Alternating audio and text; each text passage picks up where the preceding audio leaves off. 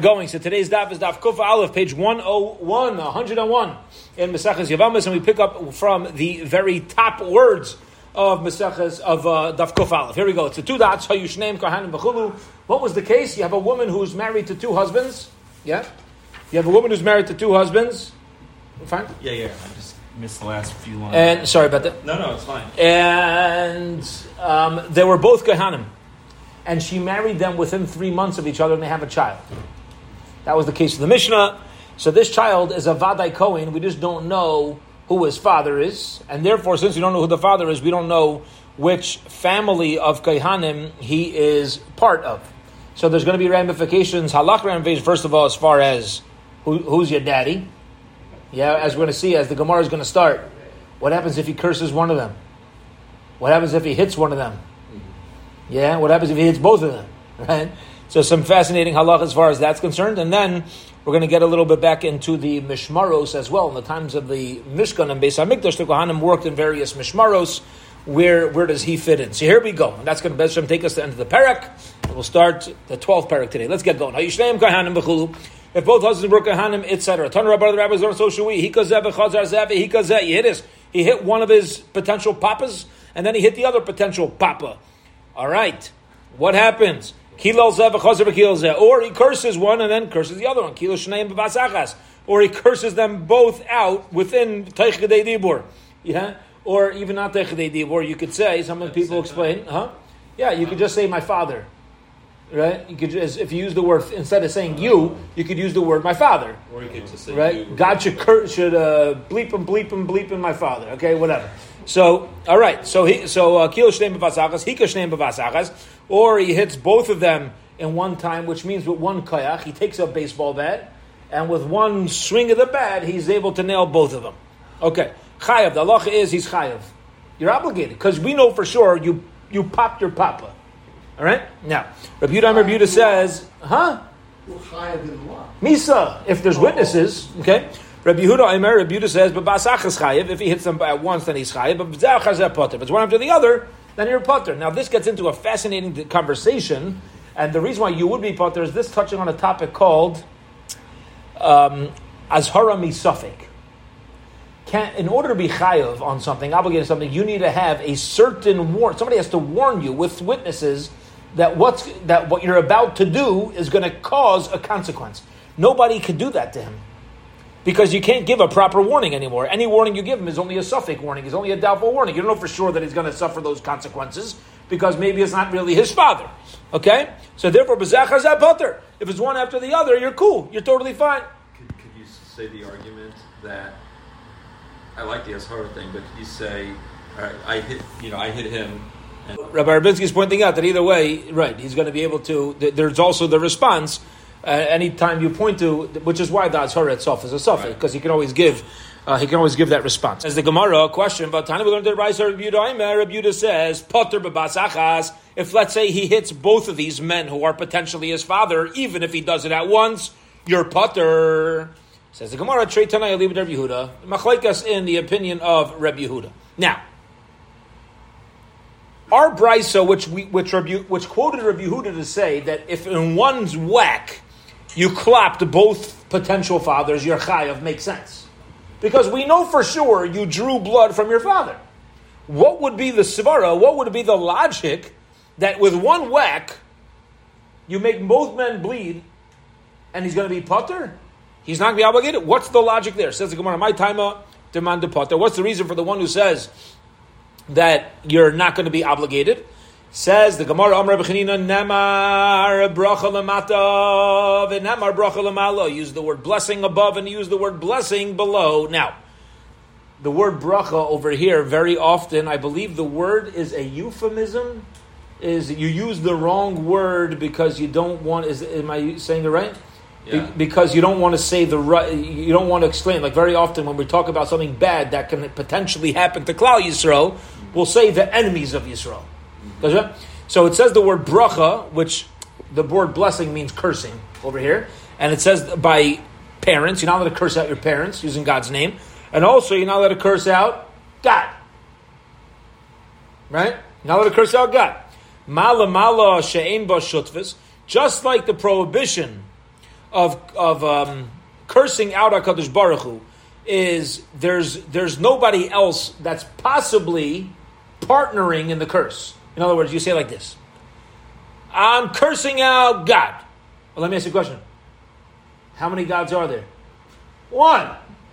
No, I was referring to two gods. What's the response? Ain't no thing. You're making it up. So just like the bracha when it comes to Eibishter, it comes to bracha was only one. So too, so too, when you curse out, even if you say my father should be cursed, and that could apply to both, we say no. Says Rebuta, that's not a chiyuv. You're not going to be obligated. You know why? Because the only time you're obligated is when it's a type of curse that's like Hashem, that's not shayich, not possible to have any connotations of partnership. But when you use the word father, you're giving off connotations of partnership because it could apply to two people. There's two potential fathers. Hence, that's not even called a curse. And therefore, you're pater. What about hitting? And then we compare the laws of hitting to the laws of cursing. They go hand in hand. So the same way, when it comes to cursing out, there's not going to be a chiyuv if it could apply to more than one entity, hence the fathers. So too, by a hit, if you hit, even if you did it with Vazakas, we know for sure you hit your father. But since there were partners creating the possible prohibition or the definite prohibition, there's not going to be a chiyuv. There's not going to be an obligation. Period. End of that Gemara. Okay.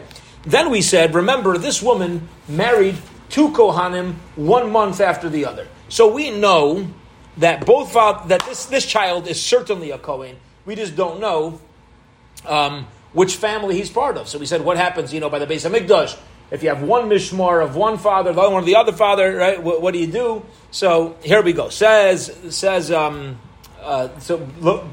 Before we say the Gemara, the Mishnah had told us he could work in both Mishmaros. However, he does not get any of the matnas kahuna, any of the parts of the karbanos that the Kohanim get. Because the Kohanim, each family could say, you're not part of, well, we don't have to share our steaks with you. Yeah, maybe you're part of another family. Another family will say that maybe your steaks, maybe you're another family. And therefore, he doesn't get any dinner. So he gets to be part of the Mishmar. He could do the Avodah, because every Kohen is really mutter to do the Avodah. We just broke up into Mishmaros for shalom, for the sake of shalom. But if you ever needed a relief pitcher, they could certainly bring in relief pitchers. But as far as the meat, he didn't get meat. Says the Gemara, this is such a heilig Gemara, listen to this. Says the Gemara, if you're not going to give him meat, why would he come work in the Beis HaMikdash? He's not going to be like everybody else. It's not fair. You know what the Gemara asks? With a good Jewish question. You know what the Gemara answers? With a good Jewish question. Lama Ayla. You want to know why a guy's going to come work in the basic? You know why somebody's going to come to shul? Because there's Kiddush? Yeah? You know what JFK means in a text message? A rabbi texts his congregant, are you coming to shul? The congregant texts back, JFK. Just for Kiddush. It's coming just for Kiddush. Yeah? OMG, oh my gosh, JFK, just for Kiddush. O-M-H. Yeah? What? OMH. O-M-H. O-M-H. What's that? Oh my Hashem. Oh my Hashem. Okay. Yeah, so he's only coming for Kiddush. Says the Gemara, Lama Ayla. You want to know why the Kain's going to go to the Beis Hamikdash? Shamar beina didn't have a mitzvah, because some people don't come to shul for Kiddush. They come to shul to be an Abed Hashem. So this, you think this child is not going to come just because he's not going to eat steak? Come on, he's going to come anyway. Says Gemara, you're right. That wasn't my question. That wasn't my challenge. Ella rather, Allah like a Tani. Ella Ayla Balkarchi. You know what we're saying? Very interesting. We know he wants to come, but the halacha actually is we force him to come. And the question is, why should we force him to come? Why should we force him to come? Amar Avasi, Amar Avyechanan. Incredible. Now a regular Kayan, let's say he calls in sick. He calls in sick, he doesn't show up to the Beis HaMikdash. Okay, this guy's got to show up. You know why? Beautiful. Mishum Pagam Mishpacha. Because if he doesn't show up, it's going to cause a Pagam Mishpacha. People are going to think he's part of a specific family, and he's not going. Maybe there's a problem with the whole family no longer being fit to serve in the Beis HaMikdash. And since it could ruin the reputation of the actual Mishmaros, each mishmar could say to him, you better show up and serve, so people don't say that members of our mishmar are lazy, and members of our mishmar have a problem with their lineage, or members of our mishmar don't like serving in the Beis Hamikdash. You better get your carcass over here, get into the Beis Hamikdash, and the other family members can twist his arm till he says, uncle, to come serve in the Beis Hamikdash so it doesn't look bad on them. Okay? Another beautiful message. Message number one is, JFK. You don't nobody comes to shul JFK. We come JFD. Just for Davin, yeah. No, just for the pressure. Just for Joshua. Okay, okay, yeah. But one message is that nobody comes to shul just for the meat, right? You come to be an Abed Hashem. And the second message over here is that your actions are not handled in a silo. Don't think that if I don't come do the Avaida, it doesn't have an impact on anybody else. It sure does. The way that I act as a Kohen, as a Yid, as a person represents everybody else in the Mishpacha, everybody else in the Jewish family, and therefore, other Yidden could compel me to do the right thing. You don't allow a person to draw a hole in a ship just because it's in his room. That's it. We're all, okay, beautiful. Let's keep going. Let's say both husbands, both the first husband and second husband, were both from the same mishmar. So this guy, this child, we don't know who the father is, but we know which mishmar he's part of, because no matter who the father is, we know when they're coming to work in the Beis HaMikdash, what week they're going to be there. So then Mishad Halakh is, he's allowed to eat. Because either way, no matter who his father is, we know he's entitled to a portion. Okay. My Shna Shnei Mishmar is Deloi. It says in Gemara, why is it different? When the two potential fathers were in two different groups, we said he cannot take food. Why? Why don't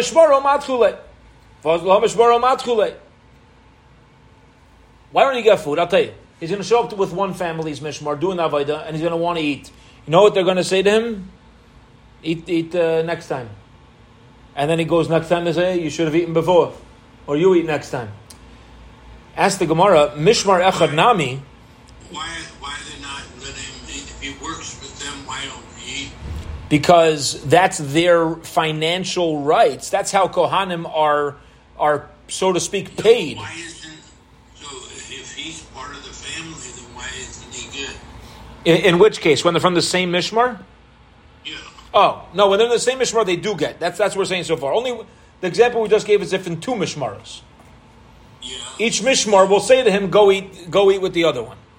Go eat with the other goats. You can't prove that you get meat from us. Where did he work? He's working with them. With who? Both. Both. He's working with both Mishmaros. That's right. He works with both Mishmaros, but he can't eat by either. Okay? However, if there's one Mishmar, both fathers were from the same Mishmar, then we said he could eat. But the Gemara is going to challenge that as well. It says the Gemara, each family can push him to the other Beis Av within the Mishmar. Okay. Now here's how it works. Thank you Hashem for Rashi, Big Baal Chesed. Let's explain. The Kohanim were split up into 24 various Mishmaros, groups, watches. Each Mishmar worked at least 2 weeks a year, brought it up to 48 weeks, and then they would have a lottery to figure out the last 4 weeks of the year. Okay, that's how it was done. Now, within each Mishmar, not every Kohen worked every day. So you had a whole group of Kohanim that were supposed to work Shabbos to Shabbos. Okay, here's what they did. They would split up that Mishmar into 6 parts, what's called a Beis Av. Different families, specific families, would actually do the Avoda, do the service on a different day within the Mishmar, and any sacrifices that came in that day, you got to eat from. Okay, you hit us? So now, according to that setup, this kid is back to the same problem, because granted, his fathers are in the same Mishmar, but they're certainly from different families, they're different people. So if one worked on Monday and one worked on Tuesday, the Monday family could say to him, go eat Tuesday. And when he shows up to work Tuesday, why can't they say to him, you should have eaten on Monday?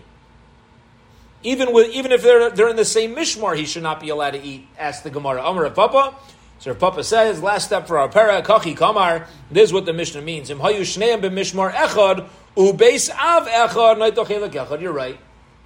The only time he could eat is if both fathers were actually from the same exact Beis Av. They worked the same day of the week. Okay? What's a classic example of how this is possible? You have a woman who marries a Kohen, and then she goes and marries the Kohen's first cousin. And the Beis Av of that day just goes back one generation. All you need is the Zaydah. They come from the same Zaydah, and they're all Mishpacha. And then this kid comes around, so that's when we say he's allowed to take a portion. But the truth is, if they wouldn't be working the same day, he would still not get any meat. Hadran alach naisen eshanusa. Hadran alach naisen eshanusa. Hadran alach naisen al. I'm sorry, naisen al haanusa. Mazel tov to everybody. Finish the 11th perek, or will be finishing shortly. And now we begin the 12th Haliga Perek of Yevamos. Okay, now this Perek, this is going to be like such clarity for us, this Perek. Such clarity. Let's talk for a moment. There's something that, fascinatingly, we've barely touched on in the first 100 blot of our Masechta. You know what that is? Chalitza. We said... We know what Yevama, you do Yibum. If you don't want to do Yibum, you do Chalitza.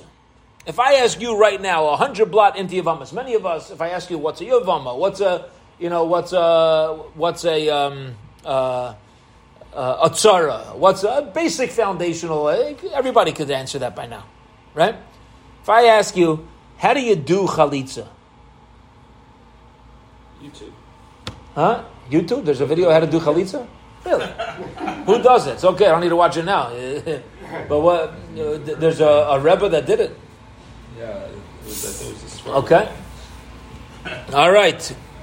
So the Rebbe says YouTube. Or Google. Yeah, or Google. Okay. No, those of us who want to stay a little kosher over here. Yeah? How do we learn Chalitza? How do we learn Chalitza? How do you do it? Rabbi Rabag, public Chalitza in Brooklyn with Rabbi Rabag. Oh, nice. All right. Very cool. All right, so how do you do Chalitza? Let's get going over here. So that's our Mishnah. It's very Gishmak of Mishnah. Ready? Let's go. Says the Mishnah, Mitzvah Chalitza b'shleisha Dayanim. The Mitzvah of Chalitza is with, you need to have three men. Va'afilu shloshtan hadyaitas. You don't need to be the biggest, you don't need to be the biggest Rabbanim. Just three knowledgeable men, even on an elementary level. You just have to be aware of the ideas, okay, and how the process, how it works. But doesn't need to be, some Shliach Bezden. Okay, Chalitza b'minol. So here we go. If she does Chalitza with a shoe, which is called a minol.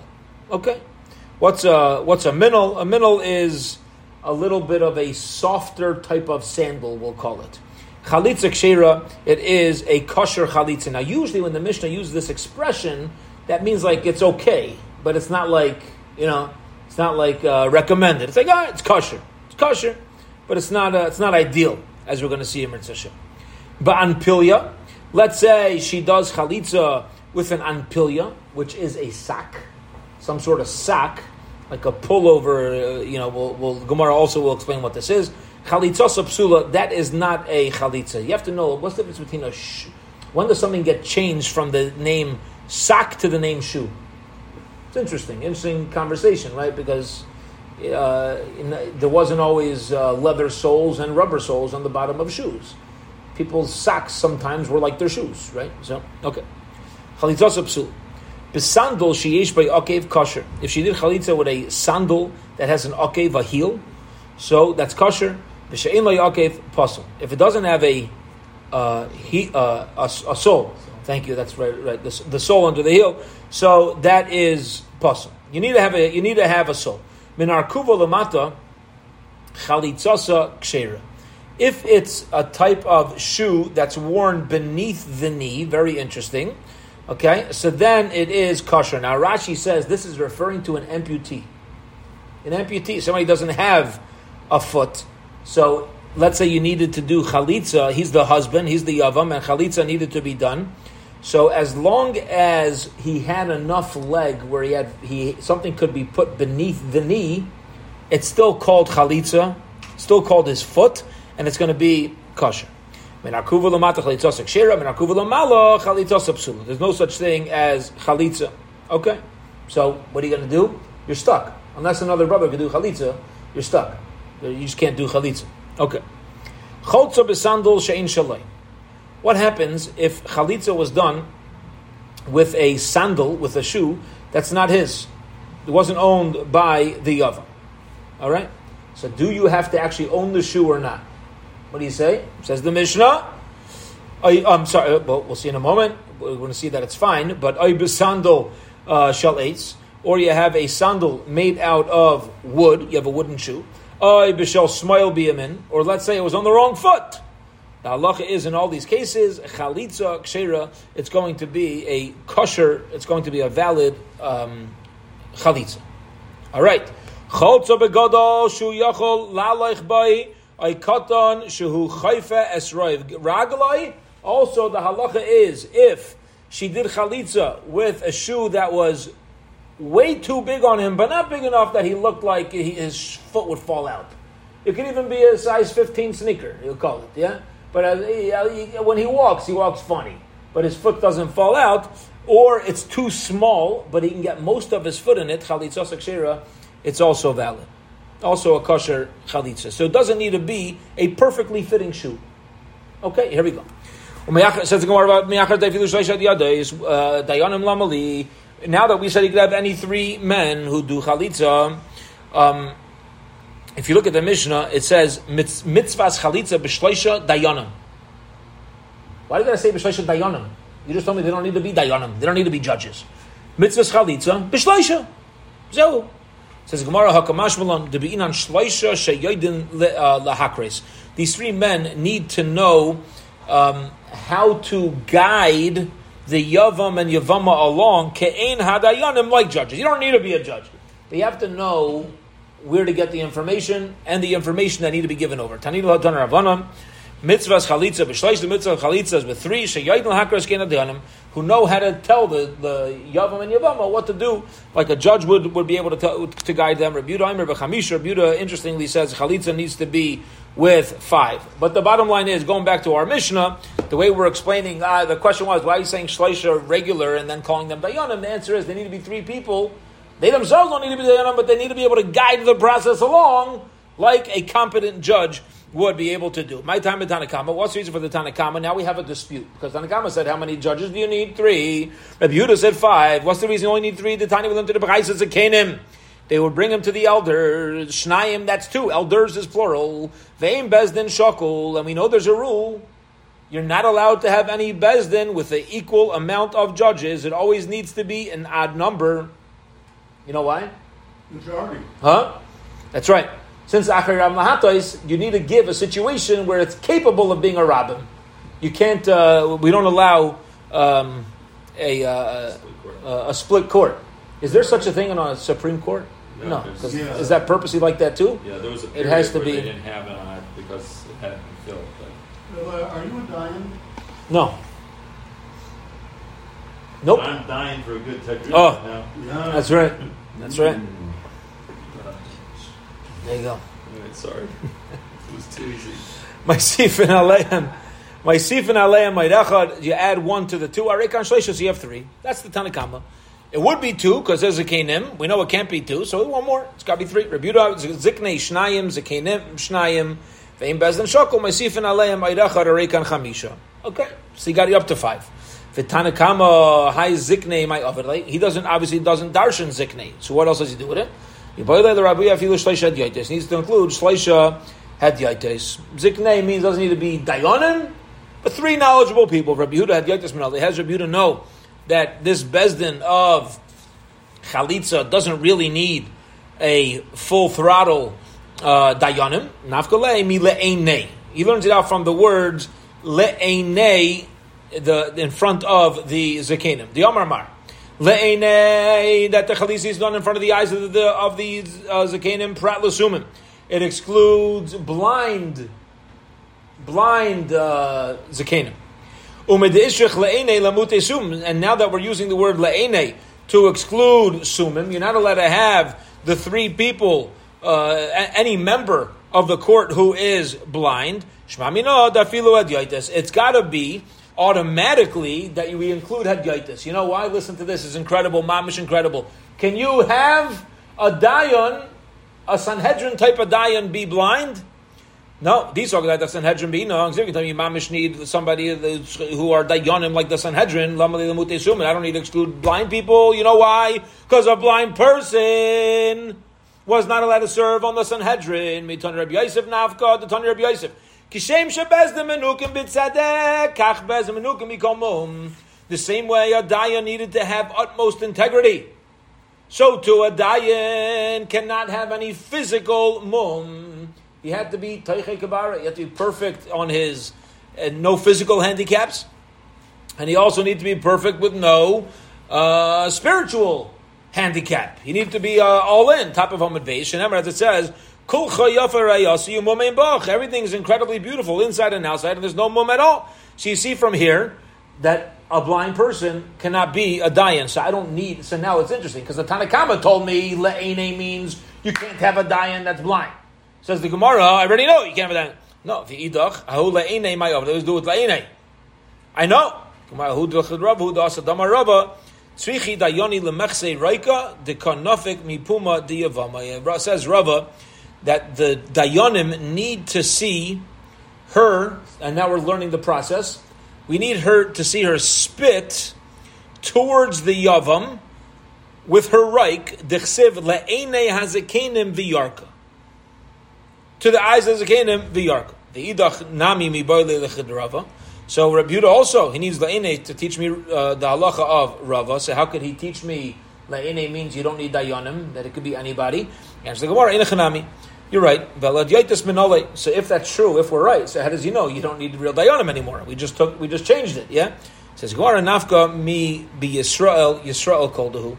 Yisrael just means Jewish. Yisrael koldehu means even a regular yid, the pushad yid, the regular guy. As long as he's knowledgeable, is going to be allowed to oversee chalitza. The idach. And what about the Tanakama? Hi Yisrael, my overlay. What does he learn out from Yisrael? The Tani Rav Shmuel Bar Yehuda. Be Yisrael, be Bezin shall Yisrael, be Bezin shall Gerim. Chalitza cannot take place in a court of Gerim. You hit us? Not Goyim, Gerim. The judges of the court, even though it's Yisrael, they can't be converts. They can't be converts. Okay? Now, we're going to learn later, Mitzvah Hashem. Later on, meaning probably, not probably, but tomorrow's daf. Okay? So we're going to learn later that there are certain times where a ger is allowed to be a dayan, and situations where not. Shmai and Avtalion, yeah, the Rabbeim of Hill and Shammai, right? One of the greatest converts ever. They were one was the Av Bezdin, yeah. But there are certain cases, I guess, that he's not allowed to rule on. All right. So when it comes to chalitza, it can't be a Bezdin of ger. The idach be Yisrael achrinaksev says no. It says Yisrael again as far as chalitza is concerned, and that's how we know it can't be gerim. The idach. And what about the other opinion? One time we're seen from Tarfin. Yavama came to do chalitza. The Amar Lanu, and it was said to us, Anu kolchem chalutzanal. All of you should say, this is the one whose shoe was taken off. The idach. Nikra nafka, and the other one learns out from the name that the name of the deceased husband is called out, and therefore, since learned out from Vinikra again, I don't need the other plus. This is a classic Gemara. The classic Gemara is going back and forth and trying to understand. You know, sometimes when you have a machlekes, you think it's only in one place, and you don't realize the long term ramifications, because in Torah there's perfect symmetry to everything. Everything's interconnected. The moment you want to change a drasha in one place, you got to understand. So now what's the tachlis of that pasuk? What are you now going to be using that word for? So let's keep going. We have another couple steps over here. It says Gemara Alamayata. But now that we're going back to the original machlekes, remember what was the original machlekes in the Tanakh Kama and Rebbe Yehuda? How many judges you need? Is it 3 or is it 5? So Elamiyanta, but now v'karu shnayim, it says they shall call, v'dibru, and they should talk also. So v'karu's too, v'dibru's too, hachanami, so too. Over here, we should say the Reb Yehuda Hare Kantisha. Reb Yehuda should say you need four more judges than the original five. The Rabbanon Hani Hare Kan Shiva. And the one who says three, now you got four more, so you're up to seven. So why is it 3 and 5? It should be 7 and 9. Answers the Gemara. Last step over here, as far as this specific topic, and then we'll keep going on this machlokes. But ahumi barde lechedatanya v'karu lai. They call to him v'lai shlucham, and they do not call to the shliach. Okay, meaning that if you want to create Chalitza, you cannot send the Shliach Bezden. You can't send the Shliach Bezden to call the oven. The Dibruwe love, and they speak with him. It's not telling me how many judges. Incredible. Ready for this? They speak to him means we don't always encourage Yibum. They talk to him. And you know what they say to him? Says the Gemara, incredible. Shem hayahu yalad v'zakena. He's 20 and she's 119. Imrim lai, the Bezdin's going to say to him, listen, malacha etzel shem hayahu yalad v'zakena. Yeah, if he's young and she's old. Or who's zaken? He's 119. V'hi yalda, and she's 12. We say to him, Malachai Tzal Yalda, it's pasnished. What are you doing? You plan on marrying a baby? Yeah? You marry a baby before. Malachai Tzal Zakena, why do you want to marry somebody who's much older? They say about Rav Hirsch. I think it was Rav Shamshin of Al Hirsch. He married a woman much older than him. It was... Pesach Kron says this over, right? Yeah. Was it Rav Shamshin? Chavetz Chaim, maybe? Not sure. An Adam Gadol. He said, I can't marry a child. Right. He married someone much older than him, a decade, a couple decades. And they asked him why. They said, oh, you're young. He says, for what I want to accomplish in my life, I can't be married to a baby. I need somebody who already has, a little experience about what they're going through. Yeah? So, all right, you could have exceptions to this. The Rebbe's wife was... Yeah. Much older, much younger? Much younger. She was... Uh-huh. Okay. Go find a proper shidduch. Don't bring shalom bayis issues into your home. Meaning, v'dibru elav means not that there's two more judges who speak to him. No, these same judges speak to him and say, I know you have a mitzvah. Such a beautiful message. I know you have a mitzvah. But sometimes it's the wrong place to do your mitzvah. It's kedai to give up your mitzvah right now to not do something that's not the best for you in the long term. Now, there's an interesting shaila whether this is big lumdus, big sugya. Is chalitza itself a mitzvah? Is chalitza itself a way to get out to in a kosher way remove it? Or is Chalitza itself a performance of a mitzvah? All right, that's a shayla in of itself. Let's get going. Omar, huh? How should be a Zakenim? Why? Her husband just died childless. That's it. So this young guy's paternal brother is just died childless, but she's 50 years old now. I gotta go back and chazal. Okay, come on. The Mishnah calls it a mitzvah. Huh? The Mishnah calls it a mitzvah. What, Chalitza? No, yeah. It says the very first word of the Mishnah. Tell me. Chalitza. Okay, but that usually, very good. But that doesn't, usually what that means is the proper way to do it. Okay. Yeah, it's very good. It's a... Rav says, the bottom line is, halacha is that it's done with 3. You don't need a bezin of 5. Hayo, the sasam lo and tana kabase, since the stam tana of our Mishnah learned that number. Amalei, Rava, Rav Nachman. Rava says to Rav Nachman, Iachi, if that's true, miyonami, Mian as well, when a girl refuses the marriage, when she becomes a Gedailah, or any time before she becomes a Gedailah, you should only need 3. The Tanan, Hamion Vachalitza, you should need 3, not only. Hamion Vachalitza Bishleisha, Mian Achalitza need 3, Vechitem Hachanam. If you're going to say, that's Takad Halacha, Vatan learned the Brayso, Mion, Bishami Amrim Bezdim Mumchim, you mamash need expert Mumchim, to, who have top notch smicha over here. to remove the marriage. Says no, it could you could have momchim, but you don't necessarily need that. It could be anybody. It could be any three. They say mion is even okay in front of two people because they hold you don't need a bezden for mion. All you need is zaydah. Yeah. What's mion? Mion is when a girl refuses the marriage. That if let's say her mother and her father, let's say, passed away, her mother and brother marry her off. So the rabbis allow that. But she can refuse the marriage when she becomes a gadola. When she becomes an adult, she turns 12, she can just walk away and just uproot it completely. She doesn't even need a get. She doesn't need a divorce. Just walk away. She's not a divorcee? Correct. Can she marry a Kohen? That's a good question. L'chora, yes. Yeah. The halacha is k'aisai azug. Okay, the halacha is like the zug. What is the zug? Meaning not the zug who speak, but that all you need is a zug, a pair, a couple. Meaning witnesses. All you need is witnesses. Now, what do we see from here?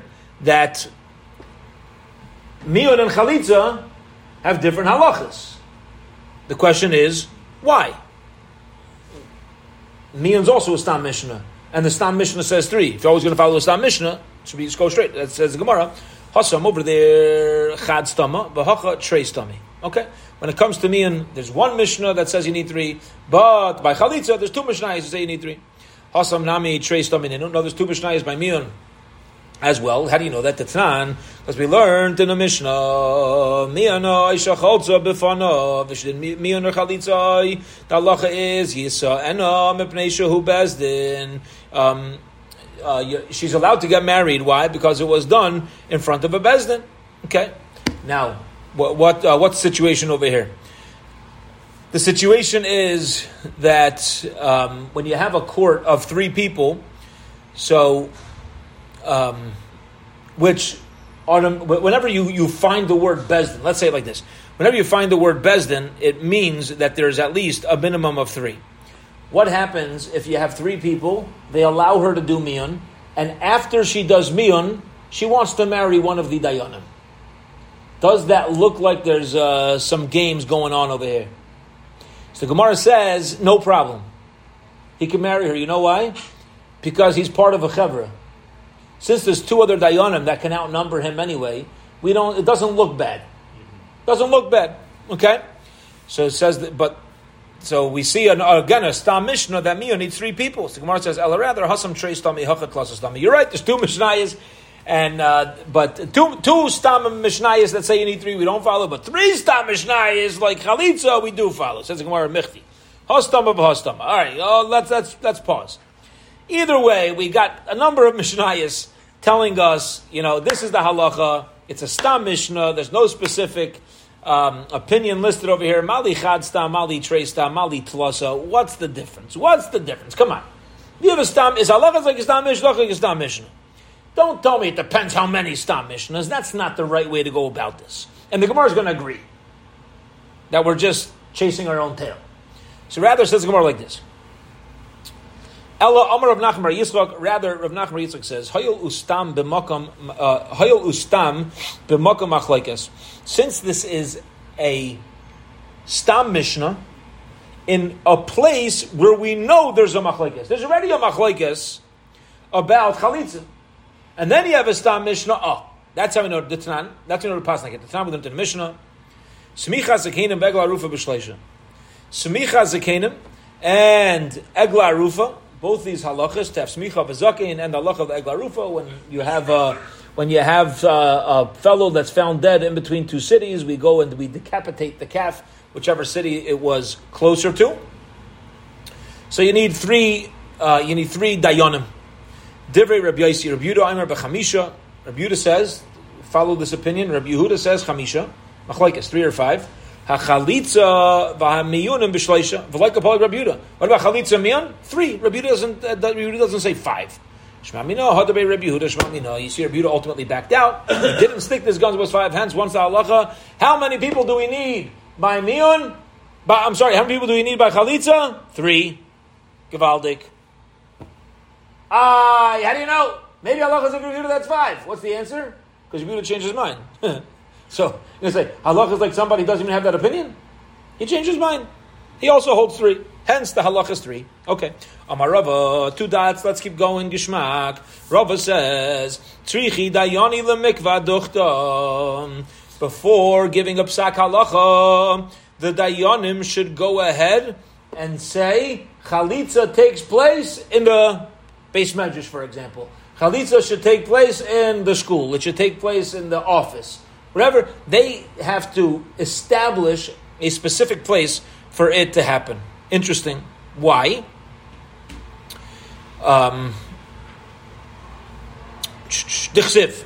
Sorry, lost the place. Dichsiv, it says in the pasuk, V'olso yevimtoi hasha'ara el azakenim. And they bring up the yevama hasha'ara, they go to the hei hayadiyah, the specific gate, el azakenim, to the Zakenim, which is interesting. What we're learning here is a new halacha, which is, even before the process starts, apparently there's like this schar halicha. There's an integral part of going to the chalitza that needs direct intent. You can't just, oh yeah, here's a good spot, let's start. The going there also needs intent. Rav Papa, Rav Huna, Bered Rav Yeshua, Avdi of the B'chamisha, Rav Papa and Rav Huna, the son of Rav Yeshua, gave a psak that chalitza should be done with 5. Says the Gemara, 1 second, what did we just say? Nobody said that opinion. Come on, Reb Yehuda. Reb Yehuda back down to that opinion. Says the Gemara, lefarsume milsa. You're right. They didn't really hold you need 5 people for the Bezden. They held you needed 3 for the Bezden. But apparently, whatever the situation was, they felt having more dayanim there would make it more of a spectacle, so more people would know that chalitza was done and everything's clear. If it would be 3, it wouldn't be such a to-do, because everybody's used to it. All of a sudden, people go, oh, you heard? There was a Bezden of 5. Why? What happened? Oh, because she had chalitza done. So everybody's now going to know the situation. And the hope of their shidduch prospects. As well, as Rashi points out. People, they're doing a woman a taiva. They're doing a woman a favor. Rav Ashi, Iklo, the Beir Rav Kahana. Rav Ashi went up to the house of Rav Kahana, Amarle. Rav Kahana said to Rav Ashi, Solik Mar Ligabon. A Mar has come to us, Le Maluye Bechamisha, because he's going to help us have a Bezden of 5. Amar Rav Kahana, Hava Kaimna, Kamed Rav Yehuda. I was in front of Rav Yehuda. Amarle, Rav Yehuda says, Tosak Lezirza De Kani. Tosak lezirza dekani. Go up to this bundle of wood, kani's reeds, le'tztarufe bechamisha, to get me more dayanim. Okay, he's basically telling him, go over there, go over to the side, I need a couple more dayanim over here. And he was also, like we said earlier, you're establishing a set place where this is all going to happen. Amrullah, they said, Lamdi Khamisha, why do you want 5 dayanim? Amrullah, de lefir same milsa. Rav Shmuel bar Yehuda have a koi kamed Rav Yehuda. Another story. Rav Shmuel, the son of Yehuda, was standing in front of Rav Yehuda, Amarlei, and he said to him, Sak tol is yours of the kani. Go to the place of the bundles of reeds. Let's tarufe bechamisha to be part of a Bezden of 5. Lefersume milsa, and he explained right away. He didn't ask a question. He says, why? Lefersume milsa. Amar lei, so I said to him, Tanita, we learned in the Mishnah, Be Yisrael, Be Bezden Yisrael, V'lei Bezden Shal Gerim, V'ano Gerana. He says, I'm a ger. Now, and therefore I shouldn't be part of this process. So now let's keep talking about the story, because this is interesting. Did they really need him for the Bezden? Why was he there? The Lefersume milsa. Okay? So, what's milsa? The matter. To publicize the matter. Okay? To publicize the issue. Okay? Now, there's a whole hak over here. There's a whole svar over here that if a ger shouldn't be on the Bezden, but here you only need 3. He's part of the additional ones. That's a whole conversation over here that once you're included in it, maybe it could still... once we're adding the other 2. Gear? Yeah. Rav Shmuel bar Yehuda. Huh? Rav Shmuel bar Yehuda. Yeah. His father's Yehuda. Okay. So he can't be a ger. Why not? Because his name should be Ben Abram. How do you know? That's what we do these days. Oh, that may be. But if this guy's a good question. Huh? Oh my God, that was Ben Chaver. Rashi's bothered by the question. Look at Rashi. Rashi's bothered by the question. Rashi says, if you look at this guy, four lines to the bottom. Okay. His father converted and he took the name Yehuda, and he converted and his name was Shmuel. He took the name Shmuel, so he became known as Shmuel Bar Yehuda. Even though it's not really his father.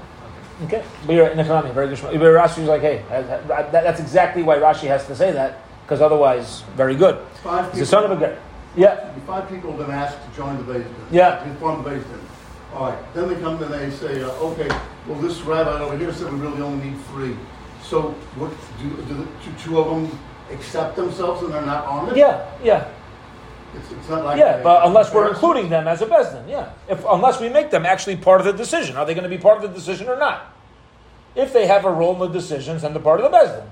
If they're just there to sit on the side, like some people feel they are as board members, yeah. So then you're not part of it. You know what I mean? You need bodies. Okay, you need bodies. It's not an insult to them to be asked. Right? As if their opinions are taken seriously, it's not an insult. Rabia, what's your question? You're on mute. It's the father's name. You're back on mute. You're good. What's the problem with the father's name? The question was, if his name was Shmuel Bar Yehuda, how could he be a convert if his father's Jewish with the name of Yehuda? Ben Yehuda. That's right. Oh, Ben Yehuda. Okay. Bar Yehuda. So the answer was, his father also converted. He converted, took the name Yehuda, and the child converted. His name was Shmuel. All right, let's just wrap this up. Amar Rav Yehuda, Kigain Rav Shmuel Bar Yehuda, Fikna Memayna Pume. I would take money from the mouth, meaning that I completely trust him like 2 Adam. Says the Gemara, Mafikna Sogadaitach. You can say I would take money from him because Rav Shmuel Bar Yehuda gave Adas. Valpi Shnayim Adam Amarachmana. You need 2 Adam. Ella Madana Shtara Pume. Meaning, I would figure out how he's right. This guy is so trustworthy. This tzaddik is so trustworthy. You can't take him as 2 Adam. But if he says something, I would do triple research and kind of change around everybody else's statements. We will hold it here for today. Beis Ham, tomorrow we will pick up from Amar Rava, the last 2 words on our daf, and we're going to learn the source of why a ger should not be sitting on a beis din. Specifically for Chalitza. Have a wonderful, wonderful evening, everybody.